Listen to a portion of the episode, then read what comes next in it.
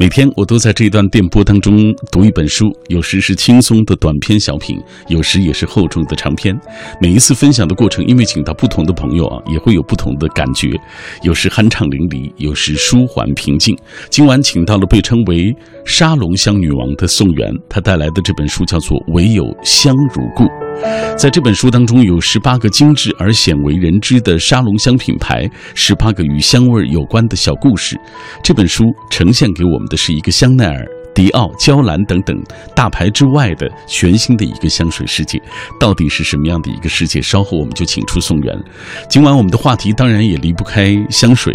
不知道电波那端的你喜欢用什么样的香水？你的第一瓶香水是谁送给你的？这背后有怎样的故事？选择香水你有什么样的办法？今晚我们依然会在所有转发并留言的朋友当中选出五位幸运听友，为他送上宋元的这本书。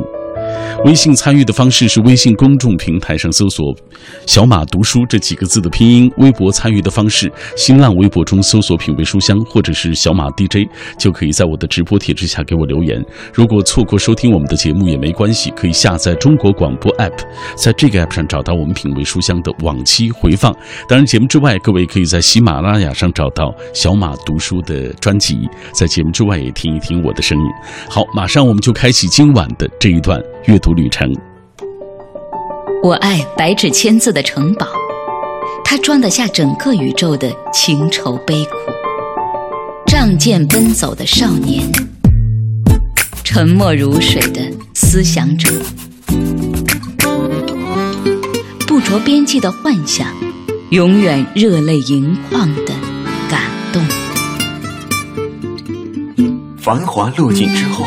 倦意袭来之前，FM 一零六点六品味书香，给你夜色里最美的诗句，永远触手可及的远方。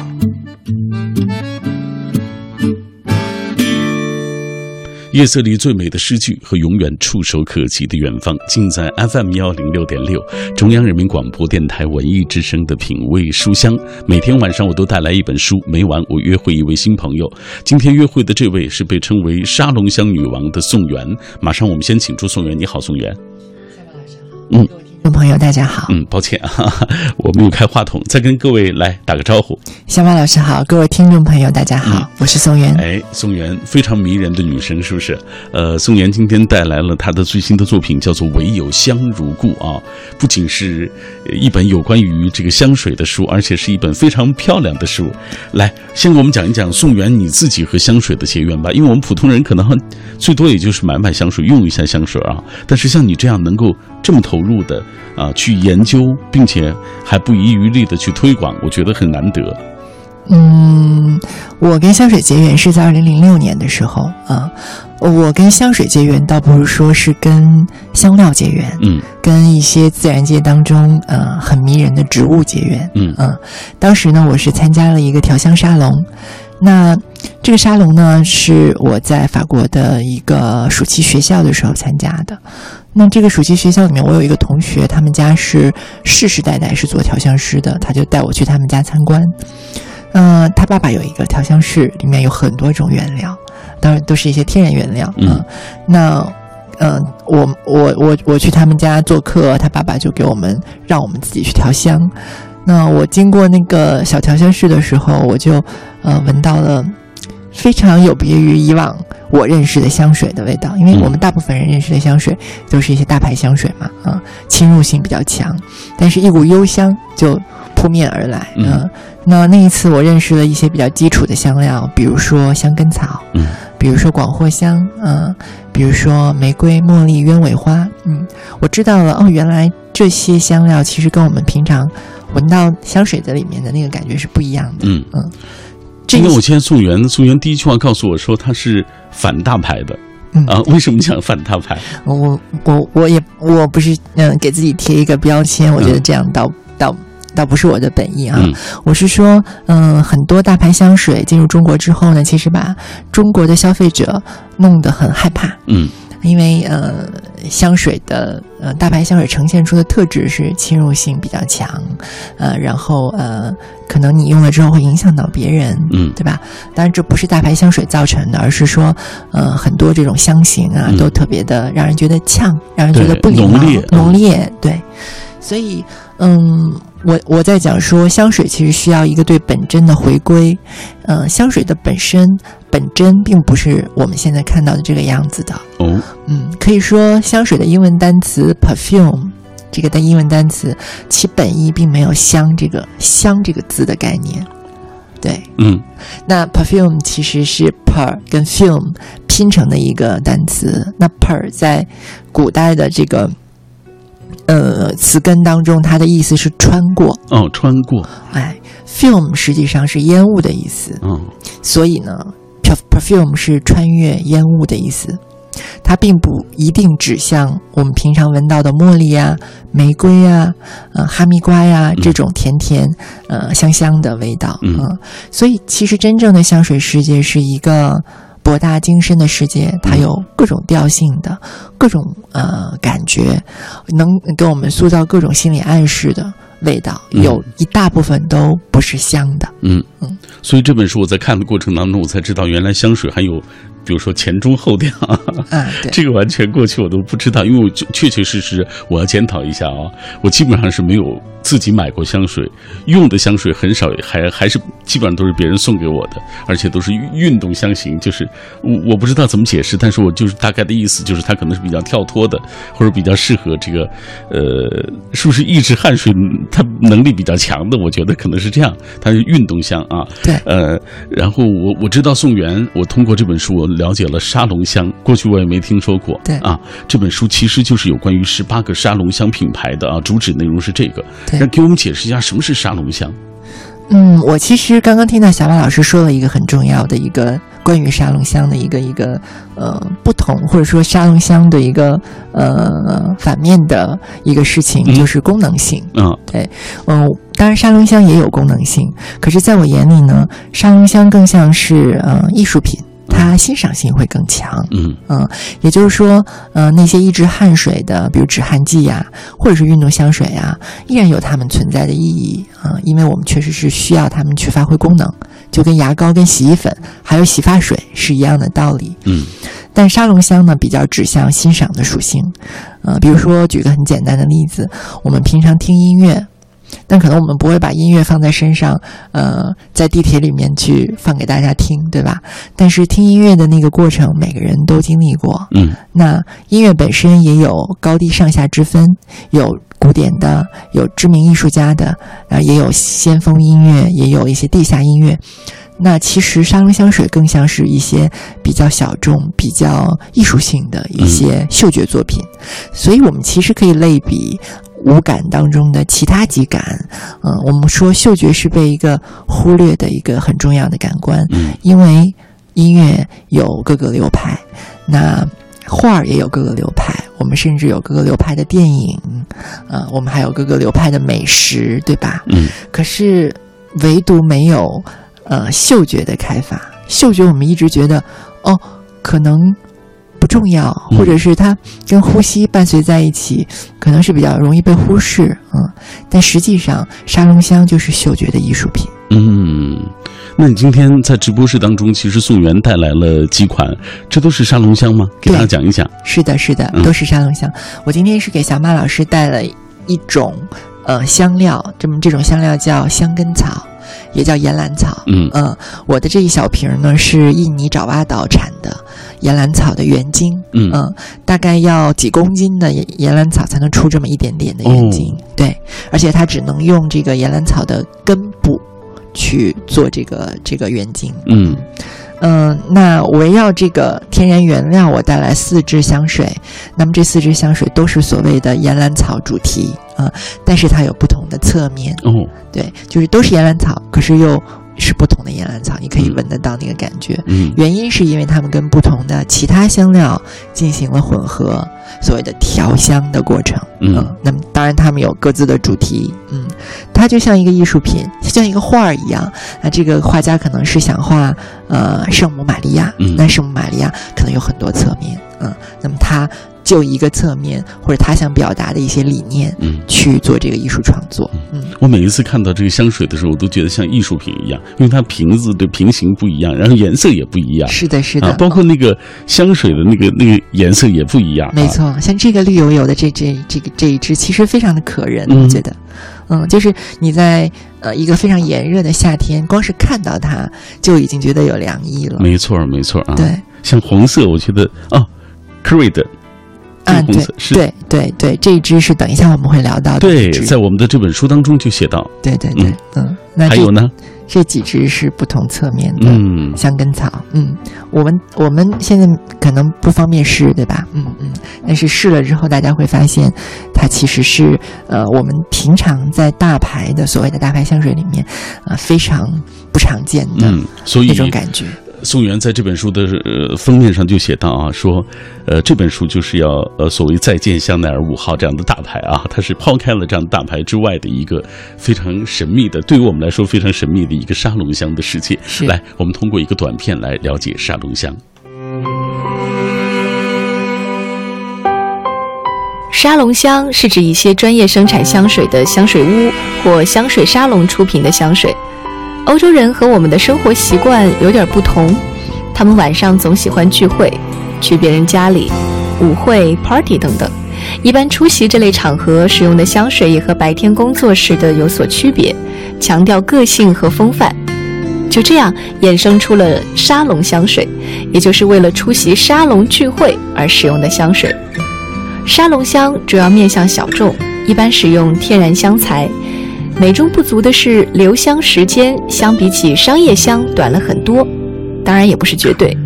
同时，由于沙龙香的调制可以让调香师自由发挥，所以不太去考虑市场，容易出个性，但是也容易造成接受度不高的局面。北大才女、香水女王宋元，沙龙香不遗余力的推广者和启蒙者。专注小众香水十余年，提倡有品质的精致生活，懂得香水，懂得爱，懂得生活的真谛。懂得香水，懂得爱，懂得生活的真谛，这就是我们今天带来的，来自于宋元啊，给我们介绍的这本书《唯有香如故》。呃，刚刚我们一起了解了有关于沙龙香的基本的一些情况啊，接下来我们继续进入这本书。呃，可是宋元，我有一个问题啊，我要问问宋元，就是呃。很多人觉得我不抹香水没什么问题啊，比如说我勤洗澡，保持呃身体的这个洁净，没什么臭味儿啊，呃，不也可以吗？我想相信这样的问题，可能也有人一定问过你这样的问题啊。是所以你在开篇写到人到底为什么要用香水啊？给大家讲讲人到底为什么要用香水，在你看来，是，刚刚其实我们有聊到这个话题，嗯我觉得香水是在两个层面上起作用。嗯一方面就是刚刚我们您问的这个问题，说用啊，那用其实是功能性为主、啊，呃，我觉得在功能性这个选项上呢，人用香水大概有这么几个因素吧。第一个就是呃，觉得自己跟某一个呃人在一起的时候，或者说自己保有一种心绪的时候，他能通过一种味道呈现出来。嗯告诉给周围的人说：“哦，我今天好开心，或者我今天不太开心。”嗯嗯，这相当于是一种表达的介质啊。那另外呢，在某一些礼仪的场合，因为我们跟呃这种呃国外的礼仪其实已经互通了很多年。那在比如说在一些重要的聚会场合，或者是我们朋友三五小聚的时候，我们身上有一些气味，实际上是一种个人的标签。嗯啊，那另外就是在我的呃香水专栏里，其实经常会有人说朋友送我，我不好意思不用，这其实也是一个比较尴尬的一个用香水的理由啊。嗯当然，针对这一点，我觉得呃事情在产生变化，更多的人是在。呃，希望找到属于自己的，或者说自己有一种专门体验、深刻体会的记忆的一种味道，而不是说用这种别人送给你的香气。对，嗯嗯，那最后一种呢，其实就是呃，我们刚刚说到的这种欲求不满。嗯，就是我希望，嗯、我的鼻子也可以有一种方式，可以欣赏到呃艺术或者说好的东西啊。那我就用香水这种介质来让自己达满足，就跟我在地铁上会听音乐可能是同一个道理啊。嗯那当然，在这种用香水的目的的人当中呢，我会建议他，嗯，不要外显过分的外显，就是也不要喷到这种空气当中，让自己从香水浴里面走过去，不要用这种用法，嗯，更多的是要用在自己的肢体。最好是被衣服遮蔽的肢体，或者是内衣啊、一些比较隐蔽的地方，这样呢会有一种暗香的效果，嗯就是几乎只有自己能够欣赏得到，啊，不会影响到别人的生活。嗯我就一般是这种用法。嗯 对，来，呃，今天我们为大家介绍的《唯有香如故》这本书，其实它不仅仅是是一本介绍香水的啊，呃，香水品牌的这样的一个书，呃，它更是一本带着香气的所谓随笔集。给大家讲讲这些随笔的内容吧，就它和那个后面的所谓香水的介绍，它们有什么样的关联？嗯，他们有几种类型的关联，嗯嗯，就不是一样的。那第一种关联呢，是说这个香水背后调香师的灵感来自什么故事，然后这个故事带给我们什么启发。这个比较典型的是在第十八章，我写到柏林少女这支香气的时候，嗯。呃，这个卢丹是呃法国的非常著名的一个呃调香师 s a c 卢当，他是做呃彩妆出身，所以他的香水的液体的颜色很漂亮，嗯。但是都指向一种情绪。是非常压抑、非常死亡的情绪，嗯，那他做了一支香水叫柏林少女，取材于这个，嗯、柏林大强奸这个这个历史史实。那嗯。这个让我们其实是有一些触动的，就是二战里面我们我们做一些反思的时候，会发现，就是柏林当年也发生了一些呃我们不知道的事情啊、这等于是通过一支香水作品呈现了我们不知道的一些呃历史或者知识啊、我觉得这其实是我这两年获取历史知识的一个很重要的渠道，因为每一支香水沙龙香基本上都有背后的一个故事。这个故事总跟一个东西连接在一起，嗯啊，所以我会收获不同的。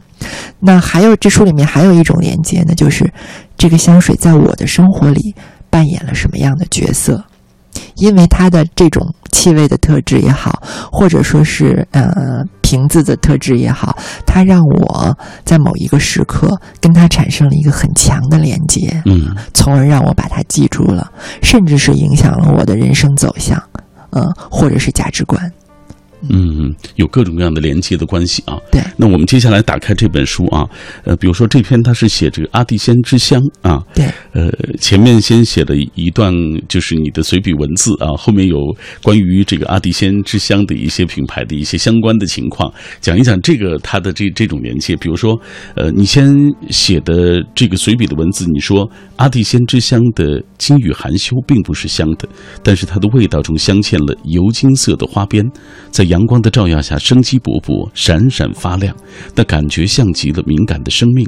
却有一个人说，我们的友谊无关乎生命的存在。这一行的目的是拜会一位新朋友，可以说是我的台大学长。这位学长是一位诗人，却还是有些更特别的地方。初次读到他的作品是在十一月末的台中绿园道，我在诚品书店一个不起眼的角落，发现了那本绿油油的、不薄不厚的书，封底摘录了他的作品《遗书》当中的一小段，然后你们就去拜访你的这位学长啊，是叫做罗元甫啊啊对啊，对，落叶。哎，呃，为什么就是把他和后面这个阿蒂先之乡连接在了一起？嗯，当时呃找到嗯、知道罗叶学长的这个，当然他已经去世了。当时啊，嗯我知道他的墓地地址的时候，就在想，我们应该以一种什么样的介质沟通，嗯或者说呃什么样的东西可以表达我想表达的东西对他。嗯嗯，我当时就开始挑选一瓶适合表达的香水。嗯，我我就在想啊，就是我当时拥有的那些香水当中，哪一瓶能够让我顺利的表达我想要表达的东西？而我想表达的是一种，虽然生命很脆弱，因为学长写到说，呃，他写的这封遗书里面哈，嗯写到说，若有音乐哼我爱听的那曲，嗯若有醇酒斟我适饮的一杯，嗯，人能在遗书里面只剩下这两个需求，我觉得是一种莫大的真实。嗯嗯，其实钱财带不走，房产也带不走啊。那唯一的愿望就是我的感官可以被被满足。嗯对我希望我死之后依然能有人来满足我这种感官，嗯而我的感官其实最灵敏的无非就是嗅觉啊。那我想通过嗅觉去表达我对学长或者说我跟学长之间的一个连接，所以我就选了金羽含羞这一支。嗯因为我觉得它真的像极了非常脆弱的生命，嗯它的那个气味就像是嫩草刚刚发芽，还没有长成，你需要莫大的保护，呃，跟呃下莫大的勇气，呃努努力才能让它长成一株小草的那个感觉一样，而那个香水的。呃，中调当中又有一些非常金黄色的色泽，嗯呃，可能是一些阳光的感觉，所以整体就给我感觉是阳光照耀在嫩草上面啊、它不是香的，它是一种很青涩的感觉。所以说，我们的友谊无关乎生命的存在。对也正应了他说的那一句啊，在遗书当中写到的那一句啊。没错，来，我们接下来继续透过一个短片来了解来自于宋元这本《唯有香如故》。有人认为香气可以勾起一个人对某个特别的人、某段特别的日子的回忆，但也有人认为用香水是一种矫情，是虚荣心作祟。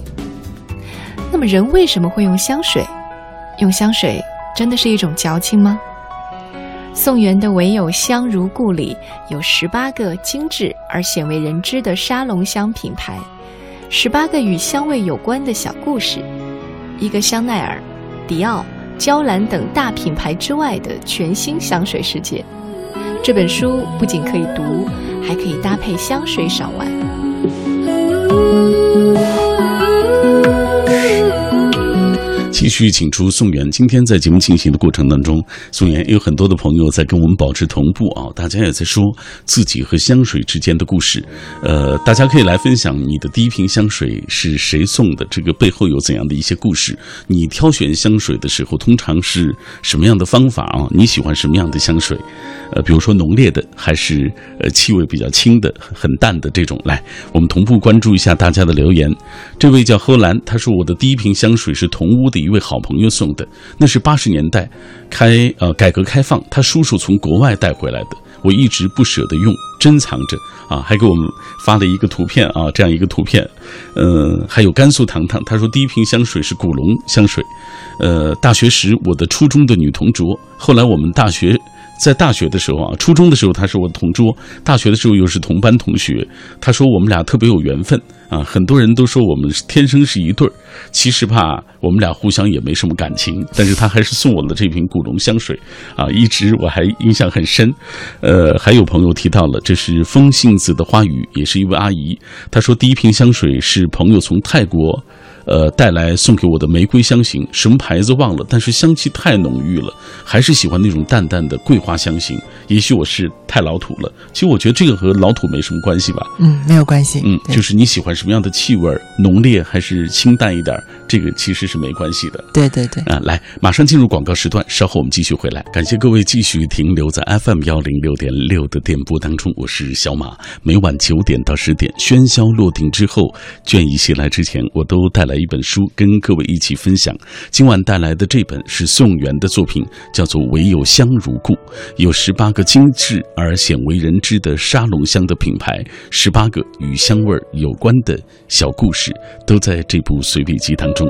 今晚我们的话题当然离不开香水，想跟各位一起来聊大家对于香水的使用啊。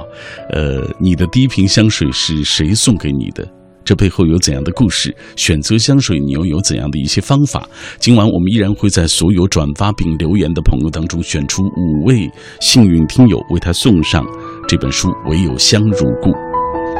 今天很多朋友留言啊，接下来宋元我们就一起看一看大家的留言。嗯有朋友说自己的故事，也有朋友在追溯所谓香水的历史。比如这一段《记忆长歌》，他说人类与香水始终是纠缠不清的，有着说不完的故事。最早发明此物的是埃及人，据说他是将其作为法老和祭祀专享的。古希腊人认为只有众神才配享用，而古罗马人将其作为荣誉身份的象征。到了以后的欧洲，呃，宫廷上流社社会可以食无鱼。但不可无香水，里里外外都弥漫着各种香水味道，或以之体现所谓高贵优雅，或以之遮掩难闻的体臭。比如说拿破仑啊，呃，而到了当代，香水走入了寻常百姓家，成为当代人社交礼仪的必备。不仅是女士的专利，男士也用香水提升内在的品质。他说：“我只在特定的场合选用清香型，点到为止。其实香水不在名贵与否，适合自己就是最好的。”他说怎么样？说的好好，嗯嗯。呃，关于这个历史，咱们不去讨论。他说最后一句，我想问，他说香水不在名贵与否，适合自己就是最好的。但是我知道很多人特别喜欢追求大牌，比如说香奈儿五号，女士很喜欢啊。嗯，我身边的很多朋友喜男士喜欢迪奥，据说也有男士型嘛，是吧？明白。哎，对，嗯，呃，所以这个所谓他说适合自己，怎么叫适合自己？但是小马老师，我觉得名跟贵要分开。嗯，对，所谓的名是虚名。嗯，那贵，现在这个时代的贵。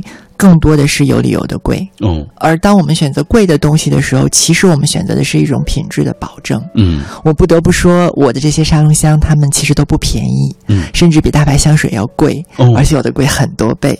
但是，呃，它之所以贵，是因为它有道理，嗯，所以品质肯定是分上下的，而一一一瓶香水的质量由品质等等因素决定了。香水也是分上下的，也是分高低的。哦，嗯，好，那我们继续解决下面的这位朋友的问题。永远的绿蓑衣，他说所有的香水都是我自己买给自己的。有一段时间特别痴迷香水，就去买了。他说总想找一款自己很喜欢的香水，但是似乎还没有找到，所以他特别想问一问宋元，就是怎么样能够找到适合自己的？这个适合自己你怎么理解？嗯，适合自己，我觉得有两重属性，一个是自己不讨厌。一个是自己所在的生存的环境，呃，可以接受这瓶香水，因为毕竟它是一个外延外显性的用品，对吧？嗯，所以我们通常会用三个原则，就叫 PTO，P 呢就 personality，嗯，就是你自己的喜好，嗯嗯，O 呢是呃 T 呢是 timing，timing 就是说这是冬天啊还是夏天啊？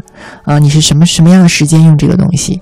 那 O 呢就是 occasions，occasions 就是场合，啊，你是白天做。办公室的时候用啊，还是晚上去跑步的时候用呢？嗯，还是出去旅行的时候用呢？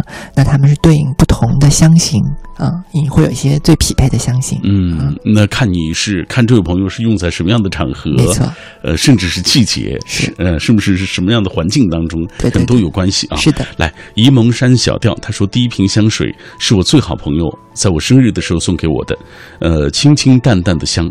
那是一种一闻就会喜欢上的味道。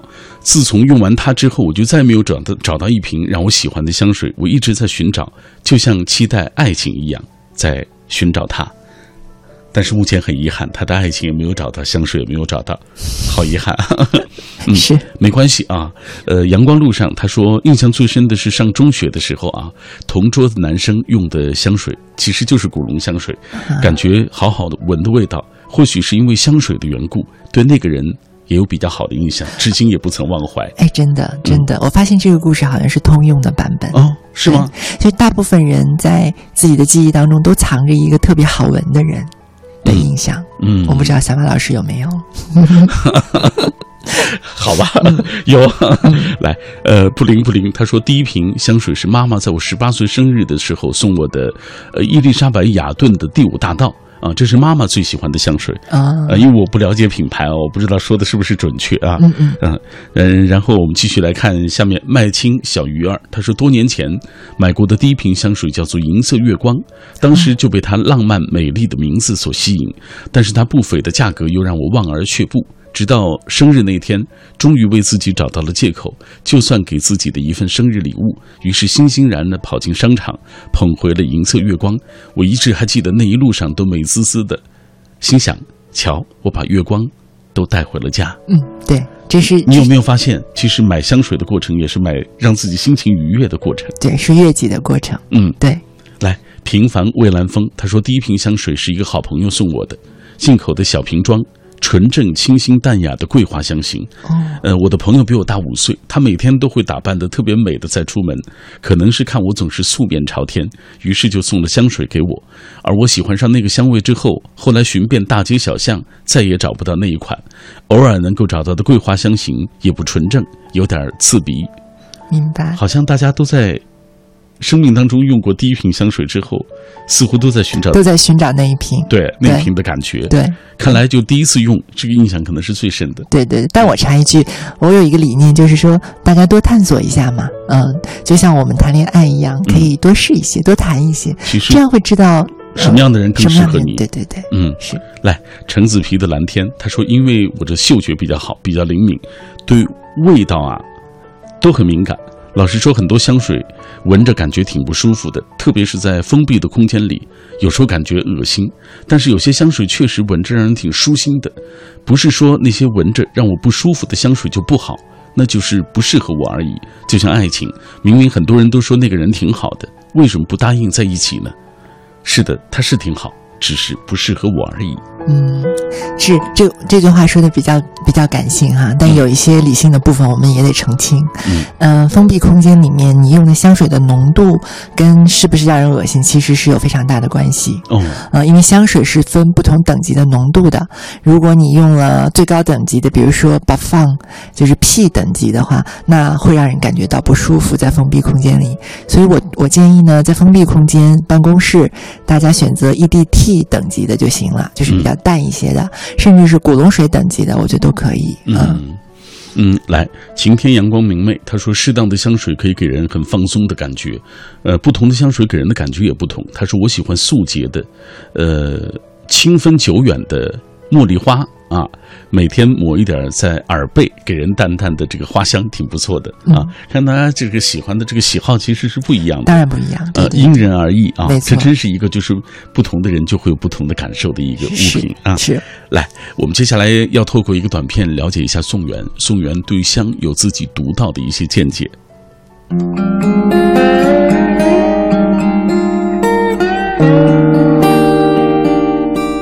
宋元。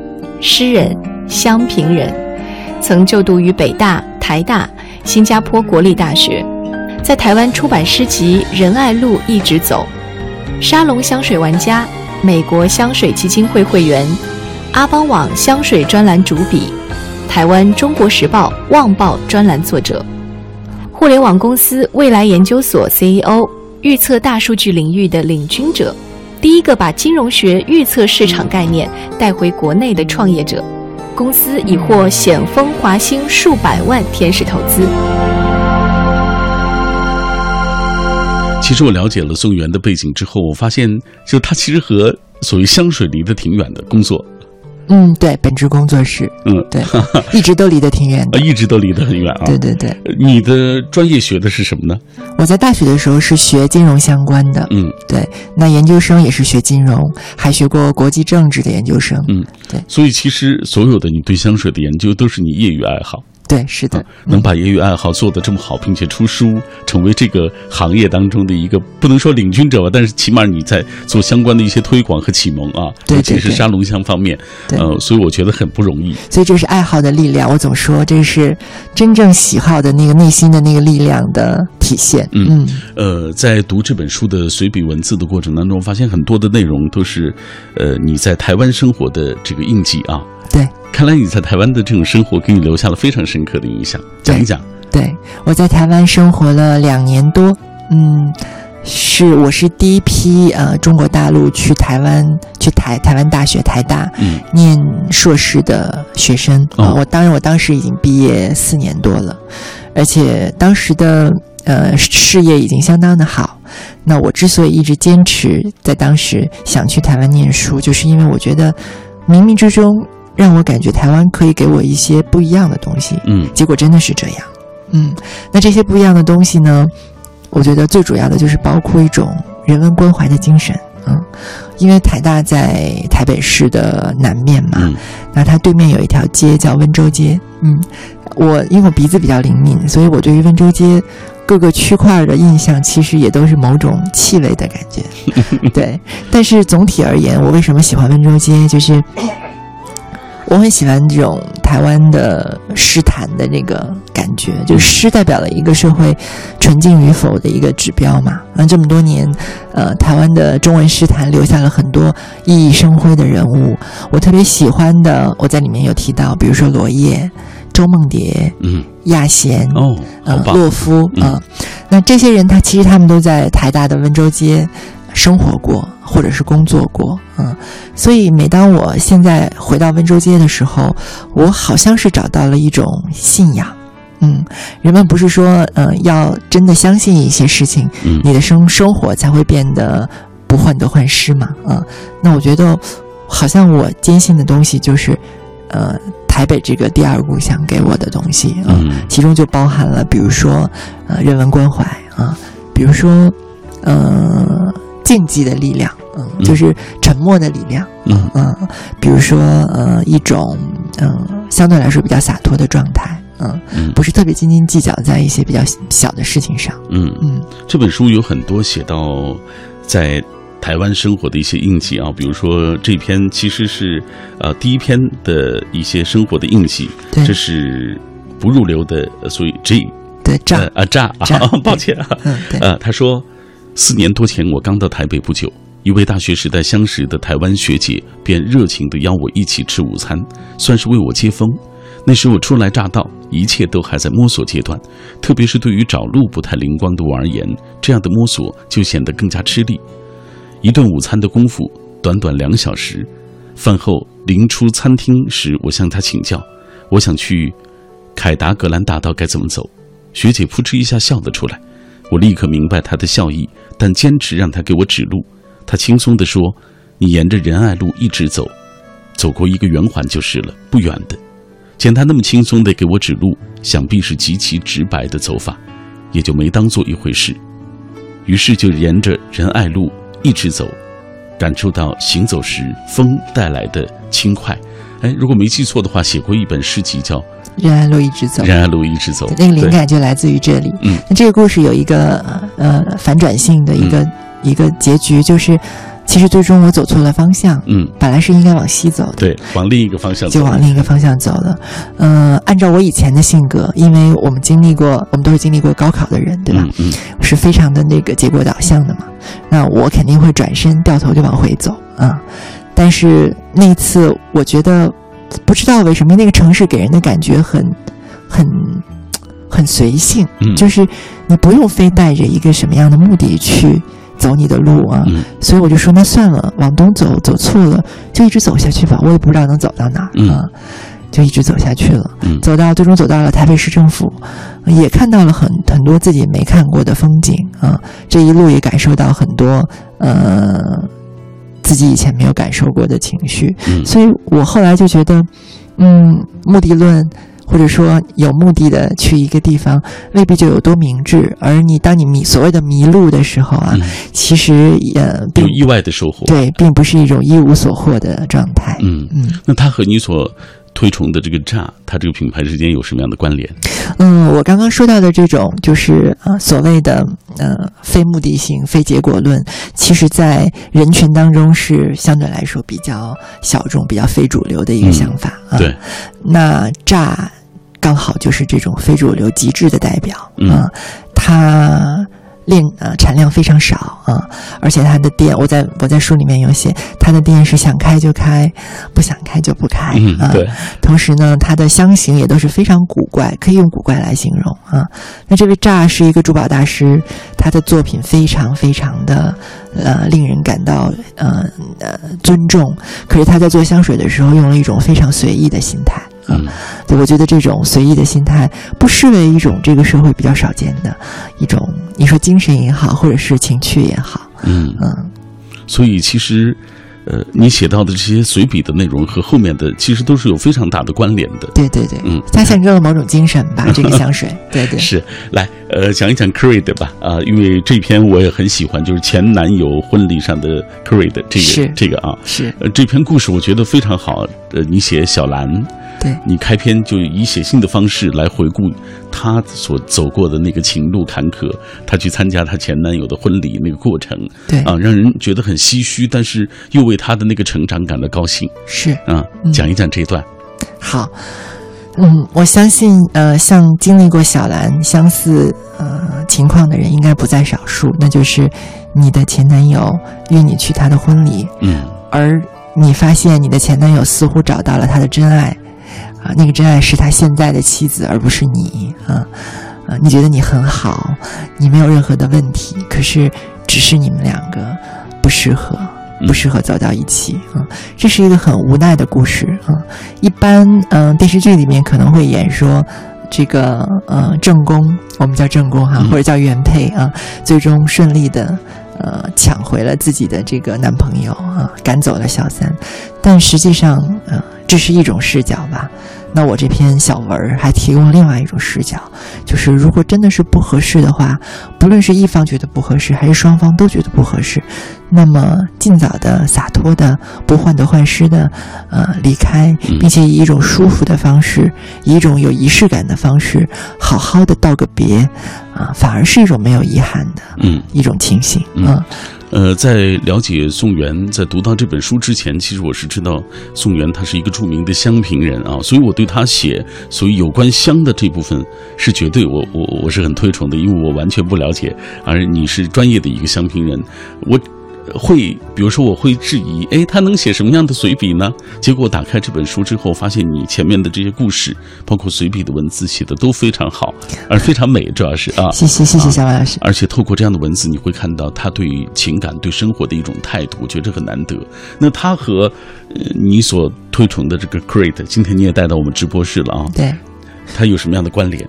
嗯，我觉得女人之所以一直不甘心，呃，放弃自己的前任，实际上是一种没有自信的表现。嗯嗯，也就是这种留恋来自于一种呃内心坚实感的缺乏。嗯而 Creed 这一支 Spring Flower，我虽然非常讨厌它的味道，因为它的味道是非常的那种呃花香、果香啊，嗯甜甜蜜蜜的 对，我非常讨厌。可是它是奥奥黛丽·赫本的定制香，呃，在五十几年前是奥黛丽·赫本呃才能用的。嗯那后来赫本去世了以后，Creed 把这一支香水量产，可以卖，可以让我们都买得到。嗯我觉得我想传递给小兰的是一种，呃，呃分手女性应该有的自信啊，就像奥黛丽·赫本一样，在各种各样的角色里面都能穿梭自如啊，能够带着自己的自信扮演好人生的下一个角色。嗯。嗯，这是我想告诉小兰的，嗯她好像也接收到了。今天在我们节目进行的过程当中啊，我看到最多的就是除了分享自己的故事之外，另外一些人就在感叹啊，书还可以这样写啊！啊，很多人在说，就是我我第一啊，这个第一反应看到这本书的时候，只觉得这个书很特别，所以就觉得让人立刻就很感兴趣。就是他觉得一个香水，它怎么能和前面的故事相连接啊？大家觉得很好奇。呃，打开这本书，你就能看到，又可以看到这本书的美文部分，又可以了解到相关的一些关于这些十八种、十八个这个沙龙香品牌的背后的一些故事啊。是，嗯呃，来，我们给大家提供一些就是很实际的一些指导，因为大家都想通过今天的节目了解一些、获取一些香水方面的一些知识啊。嗯大家在问，就我们在使用香水的时候应该注意哪些问题？你简单给大家梳理一下吧。注意哪些问题啊？嗯呃、首先调第一个调整对于香水的心态。啊，呃，不要觉得它是一个呃侵入性或者说很外放的一个东西啊，它也是可以很内心的。那第二就是在大家选购香水的时候，刚刚我讲了 PTO 原则啊，特别是在职场，因为职场不是你一个人的职场啊，嗯所以要选择大家都能接受的。那自己独立的空间呢，可以训练自己的审美，训练自己香气审美的唯一一种方式就是不断的尝试。嗯所谓的越欣赏越懂欣赏啊。那第三个呢，就是自己在使用香水的时候，如果想要外放一些的味道，比如今天我是一个夜店的场合，嗯那我可以用香水雨的方式。用它，就是把它喷在空气当中，嗯然后你走过去，然后可以在比较裸露的皮肤上面用，比如说手腕啦，嗯呃，背后这个耳后风池穴的位置啦，啊，就比较外放的、比较外露的那种。对对对，嗯就是因为这些地方的脉搏跳动，它血液循环比较快，所以它会促进香水的蒸发。嗯，就会比较外放。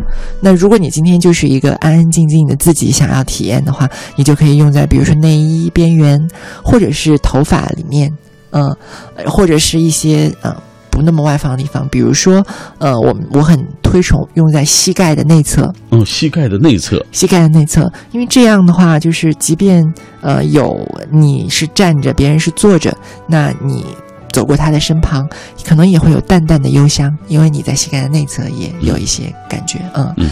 然后最后的最后呢，我就是觉得，呃，大家还是从一个入门开始，因为任何事都不要轻轻视它啊。有的时候我们觉得化妆很简单，嗯但其实化一个呃很适合、很漂亮的妆，嗯是一个技术活儿。因为香水也是一样啊、一点一点来。呃这个我有限的几次涂香水的经历啊，都是简单粗暴的涂到腋下，喷到腋下去了。啊，呃，好吧，这个我我已经这这个藏藏不住这个拙了。呃，不会不会不会，不呃会 呃，像我这样的人，就是不常用香水的人啊，嗯呃，你觉得你凭你的经验，你给我推荐什么样的这个香水？呃，我今天之所以带香根草这类香料来，就是，呃，我觉得特别适合小马哥的气质。嗯嗯，首先是我听你的声音，因为我是你的听众嘛，嗯我听你的声音就觉得，嗯，因为呃，香根草是根部入香，嗯所以它会带有非常厚重的泥土感，而且它有那种温暖包覆的一种呃心理感受，嗯就像你的声音一样。